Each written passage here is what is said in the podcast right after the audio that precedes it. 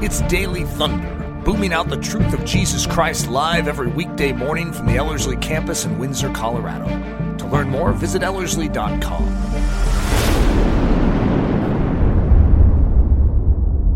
So, this is episode two in my series that I'm just launching called 1940 if you heard my series from back in 2020 called Spiritual Lessons from World War II, you're going to find some similarities in this particular mini series. This is going to be a seven parter.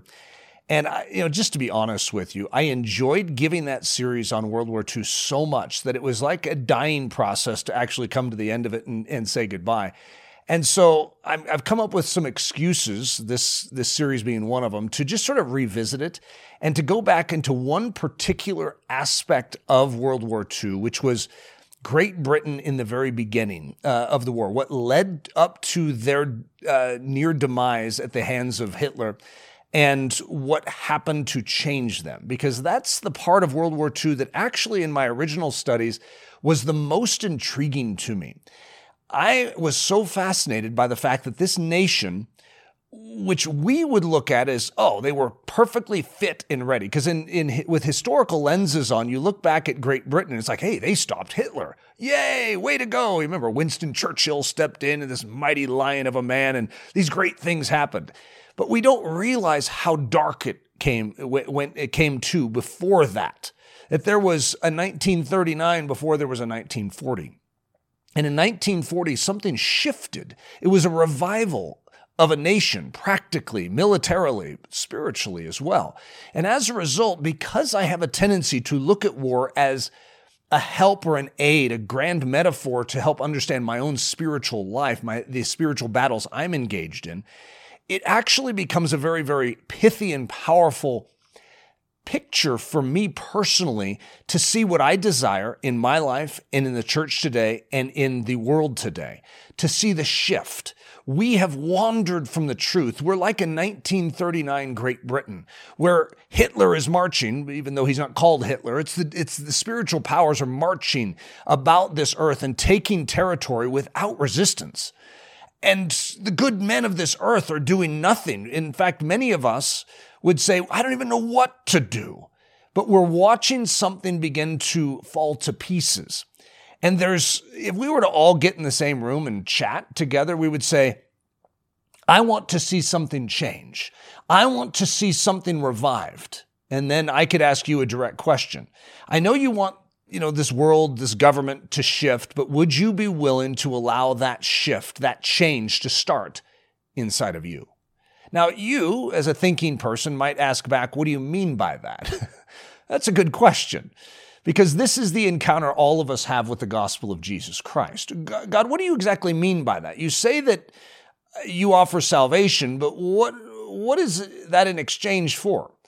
You see, the gospel comes to us free. It does. It's the work of Christ on our behalf. It's His work, not ours. We can't purchase it. And yet to receive it, it costs us everything. You see, imagine that you were a glass and you're filled with polluted water. God didn't design you to be a carrier of pollution. And so he comes along and he says, Look, I've purchased for you some living water. It is life water. And if you drink it, you will live forever. And when you pour it out on others, they will be changed. And we're like, Oh, bring it on. He says, But I can't mix it with that pollution. I need you to dump out that previous water. You see, it's not that we are purchasing the living water, it's that we're relinquishing that which is replaced it, the counterfeit, so that we can receive the true. So, would you be willing to allow the Spirit of God to start with you? And then you say back, well, what do you mean by that? Well, what Jesus says is anyone who is desiring to follow after me must deny himself, must pick up his cross and follow me. You see, all of us need to come to that place where we recognize this means a change of life. There are certain things that we have a tendency to cling to that we need to let go of afresh. And this is the great lesson that I get and I glean out of World War II. Great Britain wants to keep things status quo. They just want it to stay as it's always been. And yet they have a nemesis. They have an enemy that is rising up in power on the other side of the English Channel, known as Hitler, the Nazis.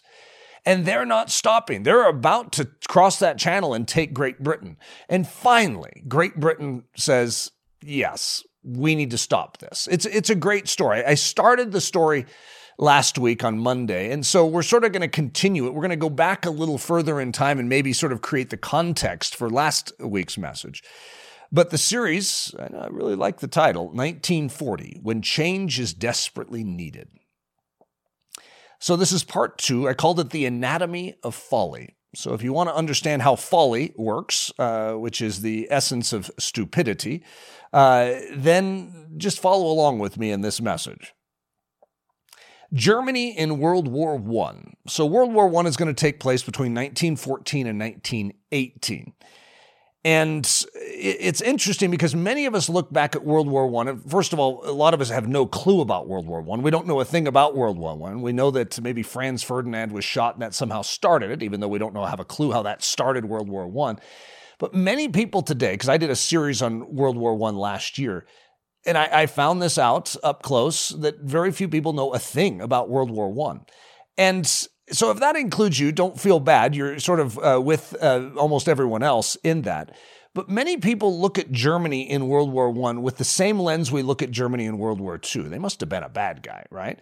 Now, not as bad is, is what I would say. Kaiser Wilhelm II, who was the, uh, the sort of the king of Germany at that time, wasn't the healthiest character. And he, he was a rather self centered man. And uh, he he felt like th- that Germany was being surrounded, and he made some bad decisions. And so the culpability for World War I is actually going to fall upon the Germans. So in history, I can sort of see how we tie the two together. However, because of Germany in World War I and their mistakes, they're going to receive a, a, great penalty upon their, their nation. It's called the Versailles Treaty or the Treaty of Versailles. And this is going to limit their military. This is going to tax them in a great way, basically shut down uh, the country of Germany, it was the goal of the Treaty of Versailles, lest they become a military machine ever again. And that is ultimately, strangely enough, going to lead to World War II. Germany didn't like that. And so Hitler is going to rise out of the ashes of a defeated Germany in World War I. And that's actually the entire motivation. That's what causes the nation of Germany to rally to his side because he is speaking a language that Germany recognizes and understands. They're an oppressed people over these past 20 years since World War I. And this needs to change. And this is going to create a momentum for Hitler. But it's I have a map, and what you're going to see is Germany in World War One. It sort of looks, I've always said, like a horse's head with it sort of neighing in the direction of Russia. And it's interesting just to see how dramatic the nation of Germany in shape has changed over this past century. Uh, and Germany in World War II, which is the years 1939 through 1945, looks territorially speaking very different. And that's as a result of World War I. They actually lost territory, they were reshaped. And look at what they looked like uh, as World War I is beginning. And every time I look at that picture, and I said the, the previous one looks like a horse's head. Now, if you're getting this via audio, you're missing my great pictures here. But uh, here's what I liken it to they look like a monster. I mean, you have to admit, uh, that's a pretty evil looking nation. Ironically, it was a rather evil functioning nation. Hitler wasn't a friendly character. And so during this stretch of time, that is actually what Germany looked like. And so I put a, by the way, if you're, if you're getting this via audio, I, I, I have a picture with the head, it looks like a monster's head with this monster body on it. Pretty cool picture. Worth seeing the video just to see that. Now, if you look at, I have three options for you 1914, 1939, and then 2023. And I put eyeballs on each one of them. 1914 up until World War uh, II actually looks like a horse's head, sort of scared. And then, of course, 1939 to 1945 looks like the evil monster. And then 2000, like what it looks like today, if you stick an eyeball on it, looks like a helpless lady, old lady. And it just is interesting to see that. I don't know if it plays into the, the message at all, but it's, it's just intriguing to me to see how this nation has morphed. It's been a very key player in the formation of world events in the past 100 years. Pretty remarkable, actually. So here's Winston Churchill, and he's speaking about this German empire that was, uh, that was being ruled by Hitler in this time. Crimes were committed by the Germans under the Hitlerite domination which find no equal in scale and wickedness with any that have darkened the human record. The wholesale massacre by systematized processes of six or seven millions of men, women, and children in the German execution camps exceeds in horror the rough and ready butcheries of, of Genghis Khan, and in scale reduces them to pygmy proportions. Deliberate extermination of whole populations was contemplated and pursued. So when you see something like that or hear about something like that, you know, many people have even denied some of these holocausts that Hitler participated in. They're very real. And if that was taking place in your generation, what would you do? Now, many of us think very high thoughts of our potential and what we would do. Like when we see Noah and his ark, we're like, well, of course I would get on it. And when we hear about, you know, these concentration camps and the Jews being thrust into them, we're thinking, well, I would stand up and I would speak. If you've ever heard about that one church, uh, and this is I don't know how much is legend, how much is truth, you know, these types of things, but it's a it's a very poignant story of a of a cattle car that is packed full of Jews that were being uh, hauled off to concentration camps, headed through whether it was Holland or Germany, I don't remember which, but they were headed early morning hours by a church that was singing their worship, and they had the organ playing, and as this uh, cattle car, as these cattle cars full of Jews pass, they were looking out through the slats and they see these Christians in their church buildings singing to their God. And they think, you know, maybe we we we function in a different religion according to a different religion, but if there was anyone on earth that would do something and see our plight as something worthy of responding to, it would be the Christians, right? And so they start screaming at the top of their lungs for this, this Christian church to awaken, to do something, to act on their behalf, to somehow save them. And what this church did, instead of responding in a way that would save, they turn up the volume of the pipe organ and drown out the sound of the screams. When I hear that story, I don't want to just cluck my tongue at the Christians in that time period in Germany and in Holland and the various other countries that were impacted by this. I want to pause and say, Lord, is there anything in my life where I am deliberately trying to tune it out, where I'm turning up the pipe organ volume because I don't want to deal with it? I would rather choose the status quo and my human comforts than risk those comforts to actually intervene. So I have a, a, picture of Edmund Burke on the screen, and Edmund Burke is famous for this one line. I'm not saying he didn't, he's not famous for other lines, but this one line is, is just a significant one. The only thing necessary for the triumph of evil is that good men do nothing. You see, when we fall for the pipe organ volume you know turn up uh, routine. We are actually just like um, so many other believers throughout history that though they know the truth, they are not implementing the truth. And though they know the mercy of God towards them, and though they know the redemptive power of God towards them, and though they know the saving work of God towards them personally, they are not willing to lift a finger to exert the same love, the same kindness, the same mercy, the same working of heroism towards others. And I don't think it's bad for us to be freshly convicted on this front. When Jesus separates sheep from goats, and he says to the goats at the end that didn't feed him, that didn't clothe him when he came to them in that point of need, and he says, I never knew you. Uh, depart from me. Those are things that should strike us at the very depths of our being, saying, Lord, Lord, am I alert to you in the world around me? Are you screaming at me through the slat in a cattle car? Because I don't want to be asleep at this exact juncture. I don't want to be the good man that does nothing and allows evil to triumph in my generation. Here's another Winston Churchill quote. It is my purpose as one who lived and acted in these days, speaking of World War II, first to show how easily the tragedy of the Second World War could have been prevented, how the malice of the wicked was reinforced by the weakness of the virtuous. We shall see how the counsels of prudence and restraint may become the prime agents of mortal danger. How the middle course adopted from desires for safety and a quiet life may be found to lead direct to the bullseye of disaster. That is a powerful quote. And it is interesting because he is writing this memoir, and that's his purpose statement right there. I'll read it again because this is a worthy quote for you to learn of someone who lived through World War I as a leader and lived through World War II as the Prime Minister of Great Britain. It is my purpose, says Winston Churchill, as one who lived and acted in these days, first to show how easily the tragedy of the Second World War could have been prevented, how the malice of the wicked was reinforced by the weakness of the virtuous we shall see how the counsels of prudence and restraint may become the prime agents of mortal danger, how the middle course adopted from desires for safety and a quiet life may be found to lead direct to the bullseye of disaster.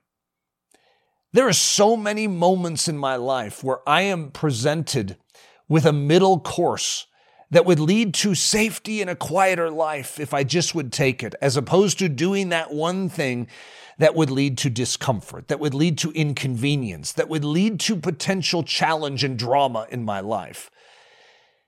We are humans, which means we have a propensity in our natural man state, which is marred by sin, to always choose a middle course which would justify why we are avoiding doing the harder thing. And I just want us to freshly revisit these thoughts today and just sort of ch- allow the Spirit of God to check our life. Because when Winston Churchill says, and it is profound, if you read his memoirs of World War II, it is profound how easily World War II could have been avoided. If Great Britain had just done certain things back in the early 30s, instead of being silent and sticking their head in the sand, everything would have changed in history. We wouldn't have lost, you know, millions and millions of lives in World War II. And how often we end up in the same situation where there are things we could intervene in, but because we don't, actually, we don't get this, the quiet life, the safe life. We actually end up with a greater challenge on our hands. Here's a Greek word for you Gregoreo. Sort of a fun word to say. And I'm sure this is where the name Gregory or Greg comes from. It's, it's actually a really neat name if you were to name someone this. It, it is a, an action a verb, and it is the idea of watching. So it means to watch, to give strict attention to one's position, to be cautious regarding your foe, to stay awake and alert lest through passivity and slumber, calamity doesn't suddenly spring up and bring destruction. So when you have Gregoreo, you are watchful of an enemy. And Great Britain lacked Gregoreo in the 30s. And in 1939, we see the full manifestation of what that led to. It led to disaster. And Hitler now has greater strength than Great Britain. It shouldn't, but it does. And as a result, Great Britain finds themselves in a desperate situation as they head into the year 1940. So in the New Testament, we see this word Gregoreo used quite a bit. Uh, here Jesus is using it in Matthew 26, 41. He says, watch and pray. That's that word Gregoreo. So watch and pray, lest you enter into temptation. The spirit indeed is willing, but the flesh is weak. The Carlsbad ants. Now, I've shared about the Carlsbad ants. I, I probably even have on a Daily Thunder somewhere along the line. It's funny because just to my family, that's an entire symbol of something. But we were on a, a vacation to Southern California a few years ago. And I have never had this problem in, in California, but there was something about this house, and I'm not sure what it was. It was an Airbnb type of setup where they had an ant infestation. And I didn't see them when we first came in, but we set all of our uh, our food in the pantry, and I still remember pulling out the cutting board where you know someone had cut some bread on the cutting board and it still had left some crumbs there. And it wasn't just crumbs on the cutting board, it was a whole bunch of ants. And I started tracking these ants around. They were all over the place. And anywhere we had a little food uh, that was left, even a little blob on the counter, there were ants. And then we opened the pantry, and this whole line of ants came in. Our cereal was infested with ants. Everything that wasn't airtight and closed was covered with ants. It was rather disgusting, if I could be blunt honest with you. And one of the thoughts I had, you know, in sort of extrapolating that, because it doesn't, if you're going to have ants, you might as well get a spiritual truth out of it, right? And, you know, rejoice in it. We ended up putting all our stuff in Tupperware and sealing it shut and trying to treat the ants so that they wouldn't uh, enjoy our food instead of us enjoying it. But is that when you leave a gap and when you turn your back and say, oh, it's just a few ants, it's like they multiply. They seem to, you know, tell their cousin and their uncle and whoever else, you know, that there's a food supply here. And boy, did we run into that. And that's sort of what the Nazis are doing in the 30s. They come in and they take a, a, a crumb off the, uh, the cutting board and then they go back and they realize they, they just made it through that unmolested. And so they, you know, they bring their buddy with them the next time and they say, hey, you know, check out the pantry. Let's see what's in there. And then they keep going back and say, yeah, no one's stopping us. They have so many open things in there. They have no idea we're doing this. And so they don't seem to be lifting even a finger to try and stop us. And so by the time I realize that there's a problem, it's a big problem. And that is precisely what is taking place in 1939, Great Britain. 1 Corinthians 16 13. So here's Paul utilizing the same word Gregoreo in his famous statement watch, stand fast in the faith, be brave, be strong. Now, for those of you that know this scripture, be brave is a terrible translation. It should be like be manful or quitchy like men. There's a lot of better translations of that one. Why I picked this one, I can't tell you. But uh, watch is part of that commission.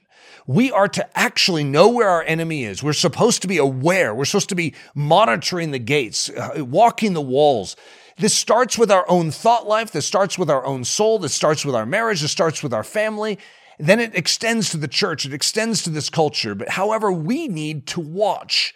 We cannot be passive with our enemy. 1 Peter 5 8. So Peter uses this word now. Be sober, be vigilant. So that word for vigilant is Gregoreo because your adversary, the devil, walks about like a roaring lion, seeking whom he may devour. This could have easily said, Your adversary, the ants, walks about like a roaring lion, seeking whom he may devour. And so you need to be watchful. You need to be vigilant, which is what means watchful. So here's a key truth. Key truth number one, which indicates there's probably going to be more than one of these. A great victory can be gained only to be lost. Isn't that a stunning statement if you were to ponder it. A great victory can be gained only to be lost. In other words, a lot of us have this notion that when you gain a victory, hey, it's just your victory now. You just have victory. However, if you don't maintain that victory, if you don't cultivate that victory, if you don't sponsor that victory in your life, it's like you could have muscle, but that doesn't mean you keep the muscle. Your muscle can atrophy for, from unuse. And so as a result, when you get this victory, it can be lost. And that's exactly what's going to happen for the Allies after World War I. They won the victory. It's an extraordinary story. World War I is a great story in and of itself, but it's pretty sad to see what happens after World War I. Key truth number two. Though defeated, an enemy left unwatched is an enemy that can regain strength. So an enemy can regain its strength when you turn a blind eye towards it. When you treat the enemy as, oh, well, you know, you don't matter anyways. A lot of Christians enter the kingdom of heaven with the notion that, well, I've believed, therefore the enemy has, you know, no ability to stop me. He has no ability to do anything, to interfere in my life moving forward. And that would be an ignorant understanding of how the Christian life works. You have been given authority over the enemy. You have a victory, but you need to now implement that victory. It's like having logs and you know a, a match and some kindling uh, you know some starter material for a fire. That doesn't mean you have a fire. You have everything you need to win to have the enemy underneath your boot. However if you don't implement that authority if you don't implement those instruments of victory well the enemy will take advantage of your ignorance. Key truth number 3 when Gregoreo, remember that means watchfulness, is absent, the enemy will take back what he deems lost territory. The enemy doesn't like to lose anything. So when you take something, something from the enemy, he is going to monitor that something that he lost. And if he sees that you're careless with it, he's going to go back after it. So when you gain a victory in your life, say it's uh, a moral victory, or say it's just a practical victory, say it's a relational victory, you have to still maintain that. It's like setting a garrison about it. A garrison is a, is a, is a contingent of soldiers that you leave behind after you have won territory to maintain that territory. Some of us win territory and then just move on and we leave it there. What we need to do is make sure we set the garrison in place to preserve that which we have gained. So here's a symbol of gaining something and then losing it again. And when you lose it, it's not a pretty sight. So this is Jesus speaking in Matthew 12, verses 43 through 45. When an unclean spirit goes out of a man, he goes through dry places, seeking rest and finds none. Then he says, I will return to my house from which I came. And when he comes, he finds it empty, swept, and put in order. Then he goes and takes with him seven other spirits more wicked than himself. And they enter and dwell there. And the last state of that man is worse than the first. So shall it be with this wicked generation. You know, that, that can be sort of an odd scripture for many of us, not exactly knowing what to do with it, but eh, boy, is it depicted with Great Britain. Great Britain is going to deal with an enemy. Kaiser Wilhelm was a tough cookie, and it, Germany in World War I, they were a great military machine, and it cost a lot of lives, millions of lives, to, to finally deal with the Germans in World War I. And yet, Nazism and Hitler is going to be 10 times uh, the shoe size. And I mean, it is quite the menace that is awakened and is very similar to this story. In other words, they stopped being watchful they actually felt sort of bad uh, for what they did in and through the Versailles Treaty to Germany. And so they went out of their way. We're not fighting a war again. We're, we don't want to try and intervene in Germans, Germany's uh, politics. And so, hey, let them do what they do. However, they were allowing an evil to grow. This is a guy named Dr. J.H. Jowett, and uh, sort of a cool looking guy. If you see the video, uh, I like his mustache, great mustache. Uh, but listen to this quote of his. He's going to be talking about the very same thing I'm talking about in our spiritual lives. Evil never surrenders its hold without a sore fight. We never pass into any spiritual inheritance through the delightful exercises of a picnic but always through the grim contentions of the battlefield. It is so in the secret realm of the soul. Every faculty which wins its spiritual freedom does so at the price of blood. Apollyon is not put to flight by a courteous request. He straddles across the full breadth of the way, and our progress has to be registered in blood and tears. This we must remember, or we shall add to all the other burdens of life the gall of misinterpretation.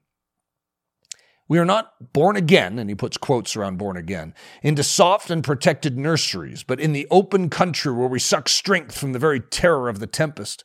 We must, through much tribulation, enter into the kingdom of God.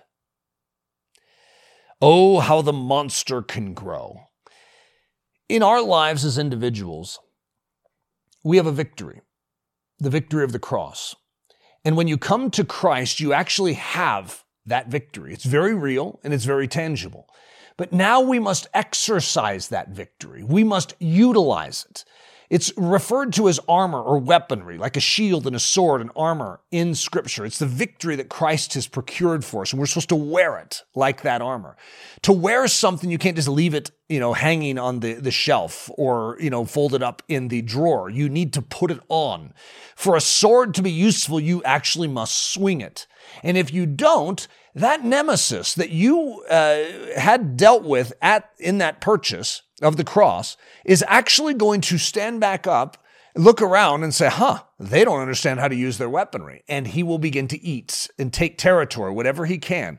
So I'm saying, "Oh, how the monster can grow." This is a picture of World War II. So right now on the screen, I have a picture of Europe in 1939, and you're going to see I'm going to illuminate the the black now in the middle of it. It's a, it's all green if you're hearing this via uh, audio, and then now I have the black of Germany right in the middle of it, and that cancer.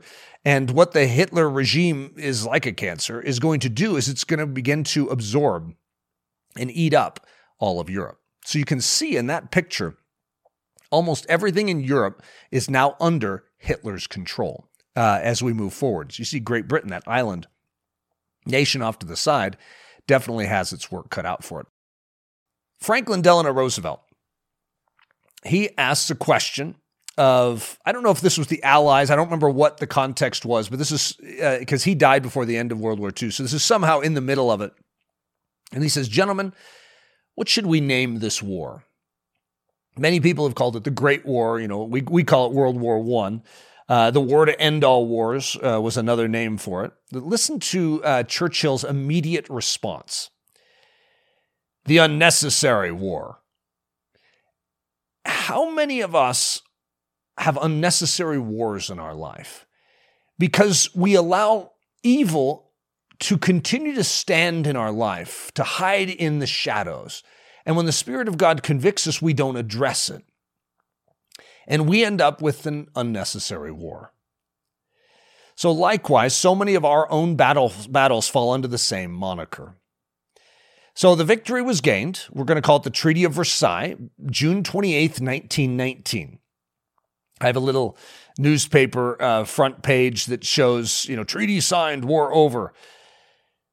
The Treaty of Versailles, June 28, 1919, the Germans had no say in this treaty. Their option was to either sign the treaty or Allied troops would occupy their country. Not a good choice for them.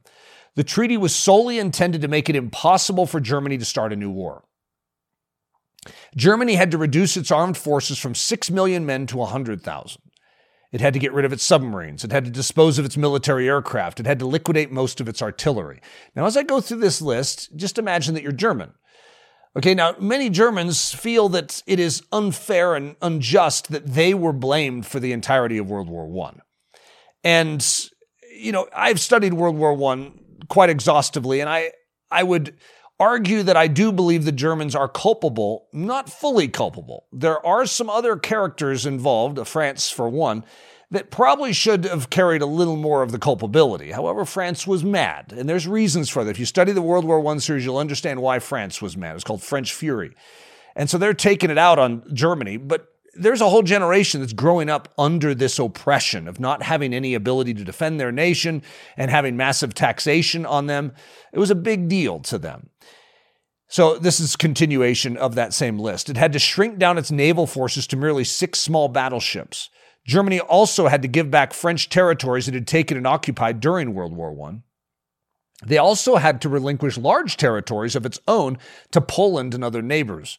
And it had to give up all of its colonies to the League of Nations. So at this time of history, you see nations, France and Great Britain being the, the picture of that more than any other, taking other colonies. Like, for instance, Great Britain has Canada, they have India, they have New Zealand, they have Australia, they have South Africa and France had uh, various uh, places as well. And so Germany was wanting to be one of the big guys, right? So it started taking territories. They had to give all those back. In addition to all of this, Germany had to pay back the massive World War I reparations for the damage done to Allied countries by German troops. This sum was enormous. 132 billion gold marks was just the first payment due. So now they're going to be an impoverished nation because of the taxation that is going to be upon them by these other nations. And so you can understand why Hitler is going to be able to feed upon this in the German uh, country, just to be able to say, hey, how do you guys feel about that? Yeah, you upset about it? So am I. What are we going to do about it? So, on paper, there is simply no possible way Germany can become the strongest military power in the world over the span of the next 20 years. I mean, it just doesn't make any sense.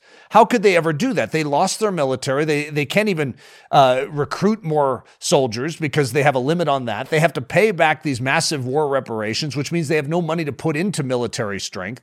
So on paper, it's it's impossible. But alas, that is exactly what happened. Germany is going to turn into a military machine, and it's because good men did nothing. So the victory was gained. Now we're going to look at this spiritually, the cross triumph. And I'm going to say Passover Day 33 AD. We don't know exactly which year it was. But you know, we know that Jesus was basically 33 years old, so we'll make it 33 AD. But to give you a general uh, range of time, and there's a little picture to feel the the momentum and the power and the majesty of that of Jesus giving up his life for us. So, the triumph of the cross the head of the serpent was crushed, the power of sin is destroyed, the ransom paid, the captive set free, the old man crucified, death defeated, the grave conquered. Woo! Go, Jesus. In other words, all of this is going to happen. It's a victory. So, on paper, there is simply no possible way the devil should have any say in your life or my life. Don't you agree with that? I mean, if Jesus really did accomplish that and we came and believed in Jesus, we're set free and the devil has no power over us anymore. Sin has no power over us anymore. That's good Bible teaching right there. So, on paper, which is a good way of saying it because it's in the Bible, there is simply no possible way the devil should have any say in our life.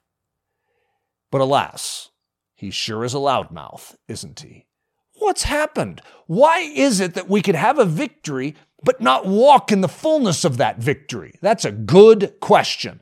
And it's one that weighs very heavily upon my life. And it's one that I have investigated at a very deep level because I want to know if Christianity is real or not. If it's real, I want it, and I'm willing to do whatever it takes to get the real thing. If it's not, please, someone break it to me now. I don't want to give my life to some false thing. Here's what I know the truth of Jesus Christ is very real, it is very true, and it works tremendously. However, to activate these realities, I have to exercise them, I have to remember them, I have to do them. There is a very real doing in Christianity. It is empowered by the Holy Spirit, just like the flight of an airplane is something that must be undergirded by something. It doesn't just happen. The same is true with your flight. You need to enter into Christ and allow Him to fly for you, but you need to remain there. You need to stay constant. You need to keep buckled into that seat. You need to depend upon Him to do the work, and you really will fly. You will, really will break the law of gravity in so doing. So I have a quote from Catherine Booth, which will just sort of say in great summary of everything I'm, I'm trying to pass along here. So William and Catherine Booth started the Salvation Army. And it was quite the amazing work. I think what they have like 300,000 people come into the kingdom of heaven in the first like three years. It's a remarkable uh, thing. And this is back in that time period where they're seeing a great work of grace on the, in the world. She says, I was thinking while I was reading these passages, she was reading through the book of Acts, what if we could erase from our minds all knowledge of the history of Christianity from the close of the period described in the book of Acts, and then looking at the book of Acts, sit down and try to calculate what was likely to happen in the world? We would most likely expect very different results. A radically changed world is the outcome of it all. A system which started with such power, under such promises and declarations on the part of its author, and producing as it did in its first century such gigantic and mo- momentous results. We would have thought, if we knew nothing of what had intervened from then until now, that the whole world would have fallen long ago to the influence of that system and would have been brought under the authority of its great originator and founder. I say from reading these Acts and from observing the Spirit which moved the early disciples that we should have anticipated 10,000 times greater results. And in my opinion, this anticipation would have been perfectly rational and just. I agree. I agree, but I'm not going to blame God. I'm going to say that we, on our end, have a responsibility to respond have a responsibility to act in accordance with what has been revealed. And like Edmund Burke said, evil thrives when good men do nothing. But what if good men did something? Now, that something that we as good men need to do isn't always, you know, some massive thing like we need to march on, on some place in this earth. We need to believe Jesus afresh. We need to put on our armor. We need to swing a sword. We need to be willing to stand when everyone else sits. We need to be willing to speak when everyone else is silent. It might not be huge with cameras on us where everyone notices it, but we need to start doing something because there is an evil that is looking to encroach upon the church of Jesus Christ and to quash the revelation of the gospel of Jesus in this hour. And yet, this is the hour we have been assigned. We didn't live in World War II, we live now. And it is our job to live now for the glory of Jesus Christ. Why would good men do nothing? Think about why you sometimes do nothing. You know what God is asking of you, but you don't act or you don't speak. I think all of us can recognize why good men do nothing. Because we love our comforts more than we love the glory of God. Because we would rather have popularity in this world than popularity in heaven. You see, there's a very real, raw, natural side to our existence that argues against following Jesus the way he has asked us to follow him. However, this podcast is not dedicated to excuses. It's dedicated to removing excuses so that we could once again live as the church of Jesus Christ ought to live. Some good reasons for Great Britain not to do anything. They had some good reasons. Great Britain couldn't financially afford another war. The idea of war was abhorrent to them. The romance of it was totally gone. That was supposed to be the war to end all wars. We don't even want to discuss political conflict, the British people cried. We're covering our ears. The British people want peace, declared the politicians. I'll be voted out of office if I even talk about the threat of Germany, which is true. If you wanted to be a politician and maintain your position in parliament, you couldn't talk about Germany, couldn't talk about Hitler. You had to be silent on the subject. The people of the country of Great Britain didn't want to hear about it. They wanted to stick their head in the sand and forget it all ha- was happening. Winston Churchill says this This was one of those awful periods which recur in our history when the noble British nation seems to fall from its high estate, loses all trace of sense or purpose, and appears to cower from the menace of foreign peril, frothing pious platitudes while foemen forge their arms. Sometimes it's not that good men can't do anything. It's that to do something would be mm, really hard and inconvenient for those good men. Christianity is about embracing the inconvenient. For us, many of us have chosen to embrace the comfort, and that has become a pattern in our life. And I just, if I could leave you with anything as we finish, just to allow the Spirit of God to freshly touch that dimension of your existence, would you be willing to allow inconvenience into your life? Would you be willing to allow the Spirit of God to take you where your natural man might wriggle and may be uncomfortable? Because that's the place where the world can be changed. God's blessings.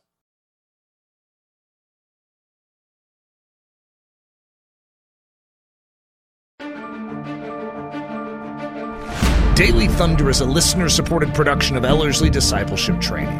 At Ellerslie, we are laboring to rouse the Church of Jesus Christ out of its lethargy and build brave hearted Christians for such a time as this. Daily Thunder episodes are released every day, Monday through Friday, from our campus in Windsor, Colorado. And our weekly sermon is delivered live at 9 a.m. on Sunday mornings with a delayed live stream available at noon Mountain Time. Go to Ellerslie.com forward slash daily to get all the details. Thanks for listening.